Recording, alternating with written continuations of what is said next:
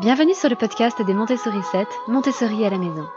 Je suis Anne-Laure Schneider, formatrice Montessori et maman de 5 enfants instruits en famille. Ma mission, c'est d'aider les parents, les assistantes maternelles, bref, tous ceux que dans notre communauté nous appelons des souricettes, à mettre en pratique la philosophie Montessori chez eux, avec leurs enfants ou les enfants qu'ils gardent. Dans ce podcast, nous parlerons donc de pédagogie Montessori, mais aussi de discipline positive, d'instruction en famille, ce que l'on appelle aussi l'école à la maison, de co-schooling et de bien d'autres choses encore. Aujourd'hui, chers souricettes, je voudrais vous parler de Maria Montessori, du Père Noël et du petit Jésus. Alors j'espère que ça ne va pas vous paraître un peu trop éclectique. Je pense qu'il y a beaucoup à dire sur la rencontre de ces trois personnages. Parce que, vous ne le savez peut-être pas, mais nos enfants, qui sont élevés avec la pédagogie Montessori, eh bien, ne croient pas au Père Noël. Pour eux, c'est très simple. Noël, c'est l'anniversaire de Jésus. Et pour fêter cet anniversaire, pas tout à fait comme les autres, on s'offre des cadeaux les uns aux autres. Et comme en plus il se trouve que nous sommes lorrains d'origine, mon mari et moi, eh bien nous offrons nos cadeaux personnels aux enfants le jour de la Saint-Nicolas, qui est très fêté dans l'Est et le Nord de la France. Alors, j'entends déjà certains parents hurler que je leur vole leur enfance, je les prive de la magie de Noël, et c'est catastrophique. Euh, j'entends aussi peut-être des parents catholiques déplorer que je ne poursuive pas cette tradition qui veut que c'est le petit Jésus qui apporte des cadeaux sur terre en naissant. Et puis j'entends aussi des athées qui doivent se moquer de moi, mais comment peut-on refuser de laisser croire ses enfants au Père Noël et leur parler de Jésus à côté de ça? Alors je vous rassure, tout ça c'est un petit peu plus nuancé et c'est ce dans quoi on va plonger aujourd'hui. C'est vrai que c'est une question qui déchaîne facilement les passions, tout simplement parce qu'elle touche à des souvenirs très personnels et à des traditions familiales qui sont bien ancrées. Donc tout changement risque d'être vécu comme une trahison envers son passé ou son héritage. Mais pour revenir à Maria Montessori, elle était très virulente contre le fait de profiter de notre position de parents pour imposer des croyances que nous savons être fausses enfants. Voici ce qu'elle dit dans le tome 2 de la pédagogie scientifique. Je cite. Nous croyons pourtant développer beaucoup l'imagination de l'enfant en lui donnant à croire comme vrai des choses fantastiques. Ainsi, par exemple, Noël est personnifié dans certains pays latins par une vilaine femme, la Befana. Dans les pays anglo-saxons, au contraire, Noël est un vieillard caduque, couvert de neige, qui porte dans un panier énorme les jouets aux enfants, en rentrant réellement la nuit dans leur maison. Mais comment ce qui est le fruit de notre imagination pourrait-il développer l'imagination des enfants? Nous seuls imaginons, et non eux. Ils croient, ils n'imaginent pas. La crédulité est en effet une caractéristique des esprits non évolués auxquels manque l'expérience et la connaissance des choses réelles, et auxquels l'intelligence, qui distingue le vrai du faux, le beau du laid, le possible de l'impossible, fait encore défaut. C'est la fin de la citation. Je trouve ça très beau euh, de voir comment en fait ce que reproche Maria Montessori à ses croyances, ça n'est pas qu'elles soient imaginaires, mais qu'elles soient issues de l'imaginaire des adultes et que l'on impose cet imaginaire à nos enfants plutôt que de les laisser développer le leur. J'ai déjà parlé dans un autre article sur mon blog euh, de la distinction entre imaginaire et imagination. Vous trouverez le lien vers cet article dans les notes euh, de cet épisode. Mais par ailleurs, il se trouve que Maria Montessori était profondément catholique. Et elle n'aurait, il me semble, jamais mis sur le même plan le Père Noël et Jésus. Le cœur de son message, en gros, est le suivant. Nos enfants nous font confiance, donc essayons de nous en montrer dignes et de ne pas les faire croire à des choses auxquelles nous-mêmes nous ne croyons pas. Euh, je cite encore, est-ce la crédulité que nous voulons développer chez nos enfants? Uniquement pour cette raison que dans la période où ils sont naturellement ignorants et non évolués, ils se montrent crédules? Fin de citation. Je pense qu'aucun parent ne cherche à rendre ses enfants crédules. Au contraire, on cherche à développer euh, leur esprit critique, leur, euh, leur sens du bien, du mal, du juste, du faux. Et la crédulité est un obstacle à tout ça. Et puis il y a un autre aspect que je trouve beaucoup plus inquiétant à toutes ces choses que nous faisons croire à nos enfants. Est-ce qu'il n'y a rien qui vous dérange dans l'idée d'un homme qui rentre chez vous la nuit, même si c'est pour y déposer des cadeaux? Personnellement, je trouve que ça peut être très effrayant pour des enfants de se dire que quelqu'un va rentrer par la cheminée ou par la fenêtre, on ne sait pas, et passer du temps chez nous pendant qu'on dort, pendant la nuit.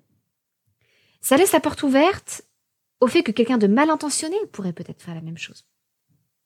Et pire encore, avec cette nouvelle tradition venue d'outre-Atlantique, dont vous avez peut-être entendu parler, le fameux elf on the shelf, autrement dit le lutin sur l'étagère en français.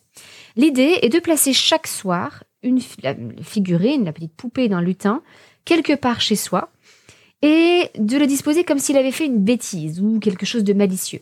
Et puis le matin, les enfants cherchent le lutin et découvrent le nouveau tour qu'il a joué.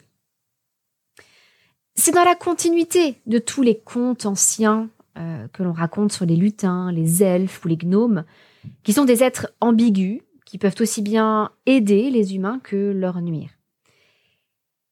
Mais cette idée de faire croire à des enfants que leur maison est habitée par un ou des êtres potentiellement maléfiques, puisque ce sont des êtres qui font des bêtises, euh, qui, euh, qui peuvent renverser des choses, abîmer des choses, même si ce sont des petites bêtises, des êtres potentiellement maléfiques. Franchement, cette idée me paraît simplement hallucinante. Certains enfants, vous savez, se retrouvent traumatisés à l'idée que des petits lutins se promènent chez eux la nuit pour faire toutes sortes de méchancetés. Alors autant vous dire qu'on n'aura jamais de lutins chez nous. Et évidemment, je sais bien que beaucoup de familles pratiquent une version beaucoup plus euh, mignonne de l'elf on the shelf, où le lutin se contente de se cacher à un nouvel endroit. Et puis, euh, il peut faire des choses rigolotes, comme par exemple avoir les pieds dans une petite bassine d'eau, comme s'il était au spa, ou euh, mettre euh, une robe de chambre avec une petite tasse de chocolat chaud à côté de lui. Ça peut être des choses mignonnes, mais il me semble que même dans ce cas, il faut faire extrêmement attention aux jeunes enfants les plus crédules. Parce que cela peut créer chez eux de l'anxiété, et je pense que c'est exactement l'inverse de ce que l'on cherche avec ces traditions de Noël. Et donc, après vous avoir dit tout ça, je vais peut-être vous surprendre, euh, d'autant plus que je suis montessorienne depuis toujours. Mais il se trouve que nos deux aînés ont cru un certain temps au Père Noël. Nous n'avons absolument rien fait pour à la maison. Jamais nous ne leur avons dit que c'est le Père Noël qui allait leur apporter des cadeaux. Mais entre les nounous ou les haltes garderies, euh, qui ont pour habitude de, faire envoyer des lettres au Père Noël, euh, de faire réaliser des bricolages sur le thème du Père Noël, voire même de faire venir le Père Noël en personne. Vous comprenez, bien sûr, hein, quelqu'un de déguisé. Euh, eh bien, nos enfants euh, pouvaient croire au Père Noël. Alors, je vous dis qu'ils ont cru un certain temps au Père Noël, mais pour être parfaitement honnête, je n'ai aucun moyen d'en être sûr. Ils me disaient des choses comme Ah, le Père Noël va m'apporter des cadeaux. Moi, je répondais un peu vaguement Ah oui, sans insister. Mais lorsqu'un jour, un monsieur déguisé en Père Noël est venu à la crèche à la fin d'un petit goûter spectacle, eh bien j'ai été surprise de voir notre grande fille reculer derrière moi et notre aîné prendre un air assez perplexe. Et je ne peux pas m'empêcher de penser qu'au fond d'eux, ils savaient très bien que le Père Noël n'existait pas et ne pouvait pas exister. Et que le fait de le voir devant eux, de voir cette personne déguisée en Père Noël, ça les perturbait. Et ça m'a rappelé des souvenirs d'enfance. Parce que je me revois très bien, vers 6 ou 7 ans, chercher partout dans notre appartement les cadeaux que mes parents avaient achetés et cachés. Ça veut dire que je savais donc parfaitement que les cadeaux venaient d'eux. J'avais même compris, alors comment ça je ne m'en souviens pas, mais qu'ils devaient bien s'y prendre à l'avance et les cacher quelque part. Pourtant, je me rappelle aussi parfaitement jouer le jeu du Père Noël. J'écrivais ma petite lettre avec les cadeaux euh, que j'espérais, je parlais du Père Noël. Officiellement, c'était lui le grand pourvoyeur de cadeaux annuels. Et au fond, je pense que ce que je faisais, c'était tout simplement que je jouais le jeu. C'est un peu comme un code social appris de tous. Et je serais vraiment curieuse de savoir combien d'enfants prétendent seulement croire au Père Noël et se contentent en réalité de jouer le jeu qu'on veut leur voir jouer. Tiens, il y a un Père Noël là au supermarché, tu veux pas aller lui dire les cadeaux que tu voudrais? Il y a le Père Noël qui est là. Et en particulier à partir de 6 ans, avec l'âge des grandes questions existentielles et du début du raisonnement, je pense qu'en fait peu d'enfants croient encore au Père Noël. Mais en tout cas, nos deux aînés nous laissaient à penser qu'ils croyaient au Père Noël. Et ça me mettait, je dois le dire, mal à l'aise. Deux choses me dérangeaient. La première, c'est qu'en tant que catholique, bah, le Père Noël euh, dénotait un petit peu dans notre fête religieuse de la naissance et de l'incarnation de Dieu. Et deuxièmement, j'avais le sentiment d'abuser de leur confiance. Alors, je ne, leur avais, pas fait croire moi-même au Père Noël, mais j'avais un peu l'impression de leur mentir par omission. Comment allait-il ensuite pouvoir me faire confiance sur les choses importantes? Alors, pour résoudre le premier point par rapport à notre foi, à un moment, j'ai été tentée de recourir à une explication qui avait cours dans la famille de mon mari. Euh, ce ne serait pas le Père Noël, mais le petit Jésus qui apporte des cadeaux en venant au monde. C'est mignon, c'est attendrissant, mais c'est faux. Euh, c'était plus respectueux de, de mes convictions. Parce que c'est vrai qu'après tout, dans la foi chrétienne, Jésus apporte bien des cadeaux sur terre en naissant, mais ces cadeaux, c'est la paix, la joie, la foi. ce ne sont pas des petits paquets bien enrubanés sous le sapin. Une autre tradition euh, assez tentante et que j'aime beaucoup par attachement régional, ce serait Saint Nicolas qui apporte les cadeaux sur son âne. Alors pour ceux qui ne connaissent pas cette légende de Saint Nicolas, euh, c'est une légende qui est assez brutale, mais au fond plutôt réconfortante. L'histoire veut que trois petits-enfants sont allés glaner dans les champs, donc ramasser les épis de blé qui étaient tombés, mais ils se perdent tandis que la nuit tombe. Donc ils vont se réfugier chez un boucher qui, pour une raison qui m'échappe, hein, décide de les tuer, de les couper en petits morceaux et de les mettre dans son saloir. Charmant. Hein Quelques années plus tard, alors suivant les versions, c'est 3 ans, 7 ans, euh, parce que ce sont des chiffres qui ont une symbolique assez forte. Donc quelques années plus tard, Saint Nicolas frappe à la porte du boucher et lui demande à entrer puis à souper. Le boucher lui propose toutes sortes de viandes, mais lui, réclame la viande qui est dans le saloir depuis donc trois ou sept ans. Le boucher, paniqué, fuit en courant. Et Saint Nicolas, en faisant un grand signe de croix au-dessus du saloir, ressuscite les enfants. Et donc Saint Nicolas est ainsi devenu le saint patron des petits-enfants et des écoliers, entre autres. Et dans l'Est de la France, il passe souvent dans les écoles, par exemple distribuer du pain d'épices et des clémentines. Et beaucoup de familles échangent leurs cadeaux le 6 décembre, le jour de la fête de Saint-Nicolas. La tradition veut même que l'on dépose ses chaussons devant la cheminée ou la fenêtre, ainsi qu'un petit verre ou un bol de soupe pour Saint-Nicolas et une carotte pour son âne. Si les enfants ont été sages, ils déposent des cadeaux et des clémentines, mais s'ils ont fait des bêtises, c'est le père fouettard qui passe et qui ne leur laisse que des morceaux de charbon. Je me rappelle encore que euh, mes parents euh, croquaient la carotte qu'on avait laissée la veille au soir près de, la cheminée pour faire croire que l'âne était passé et l'avait grignoté. Donc là encore, on peut discuter de l'existence même de Saint Nicolas, même si pour le coup elle semble bien avérée, il était évêque de Myre. Mais ce qui est sûr, c'est que Saint Nicolas ne fait pas le tour des maisons la nuit du 5 décembre pour distribuer des jouets. Tout le monde va s'accorder là-dessus. Donc cela ne résolvait absolument pas mon problème, ni la tradition du petit Jésus qui apportait les cadeaux, ni celle de Saint Nicolas. Et donc la seule solution qui me restait était de parler aux enfants et de leur dire toute la vérité. Le Père Noël n'existe pas, mais c'est une fête qui nous rend tellement heureux dans le monde que pour le montrer, eh bien, on s'échange des cadeaux. J'avais un petit peu peur, je dois dire, de les décevoir, de briser le fameux esprit de Noël, ou d'enlever toute la magie de la fête. Eh bien non. En fait, j'ai même eu droit à... Euh, ah oui, je m'en doutais bien. Hein. Comment il aurait fait pour savoir ce qu'on voulait, puis pour donner des cadeaux à tout le monde? Ah bah oui, évidemment. Du coup, je me suis sentie un petit peu bête. Euh, parce que tout simplement, et ce n'était pas la première fois euh, ni la dernière, mais j'avais sous-estimé mes enfants. Et je ne crois pas que cela ait retiré quoi que ce soit à leur joie. Ils s'amusent toujours de voir un Père Noël dans la rue, même s'ils savent très bien que ce n'est qu'un déguisement.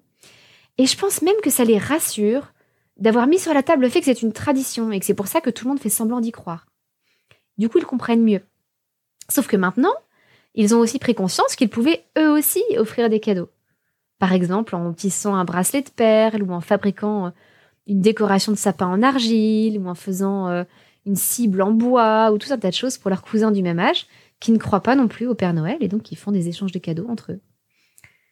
Et comme nous leur avons bien expliqué que nous regrettions de les avoir laissés croire à quelque chose de faux, sans pour autant nous moquer d'eux pour leur crédulité et sans les prendre de haut, eh bien, ils n'éprouvent pas l'envie d'aller détromper les autres enfants. Vous savez, ceux qui autour d'eux parlent du Père Noël et sont encore convaincus de son existence. Pour nos enfants, c'est quelque chose de naturel. Le Père Noël n'existe pas, mais ils n'ont pas non plus de vengeance à prendre sur les autres et ils ne vont pas chercher à se moquer d'eux. Du coup, nous mettons toujours nos chaussons devant la cheminée le 5 décembre. Nous n'oublions jamais la carotte et le petit verre de Mirabelle. Mais nous le faisons comme une tradition, un rituel pour nous rappeler euh, à notre attachement à une région qui nous est chère. Et le matin, nous nous émerveillons tous ensemble devant les cadeaux reçus, mais les enfants viennent nous dire merci à nous et ils savent très bien qui les a déposés pendant la nuit. Ce n'est pas parce que nous croyons en un personnage magique que nous accomplissons ce petit rituel. Mais c'est parce que nous accomplissons ce rituel ensemble, en famille, que l'instant devient magique. Malgré tout, vous voyez peut-être une contradiction entre le fait de refuser l'imaginaire et celui d'enseigner la vie de Jésus ou des saints et de raconter les récits de la Bible. Euh, alors je reviendrai peut-être sur les récits les plus anciens et, pour beaucoup symboliques hein, de la Bible euh, dans un futur euh, podcast, mais pour les saints, la question est encore différente, parce que souvent il y a une légende dorée qui s'est formée autour d'événements réels. Tout ça pour prendre une portée symbolique. Prenez par exemple Saint Georges. Saint Georges, c'est le saint patron de l'Angleterre, euh, qui aurait combattu un dragon. Évidemment, c'est un symbole du combat et de la victoire, du bien sur le mal. Et c'est une image de la chevalerie. Mais évidemment, Saint Georges n'a pas combattu un dragon entendons-nous bien. Mais pour le reste, pour ce qui n'est pas cette légende dorée, la vie des saints est généralement parfaitement attestée, et je n'ai pas de raison de la mettre en doute. De même pour Jésus, en tant que chrétienne, moi je crois tout ce qui est dit dans l'Évangile, littéralement. Et pour moi, le transmettre aux enfants signifie leur donner eh bien les, les moyens de grandir dans la foi et dans la sainteté, de devenir des hommes et des femmes qui soient bons, attentionnés envers les autres et pleins d'amour.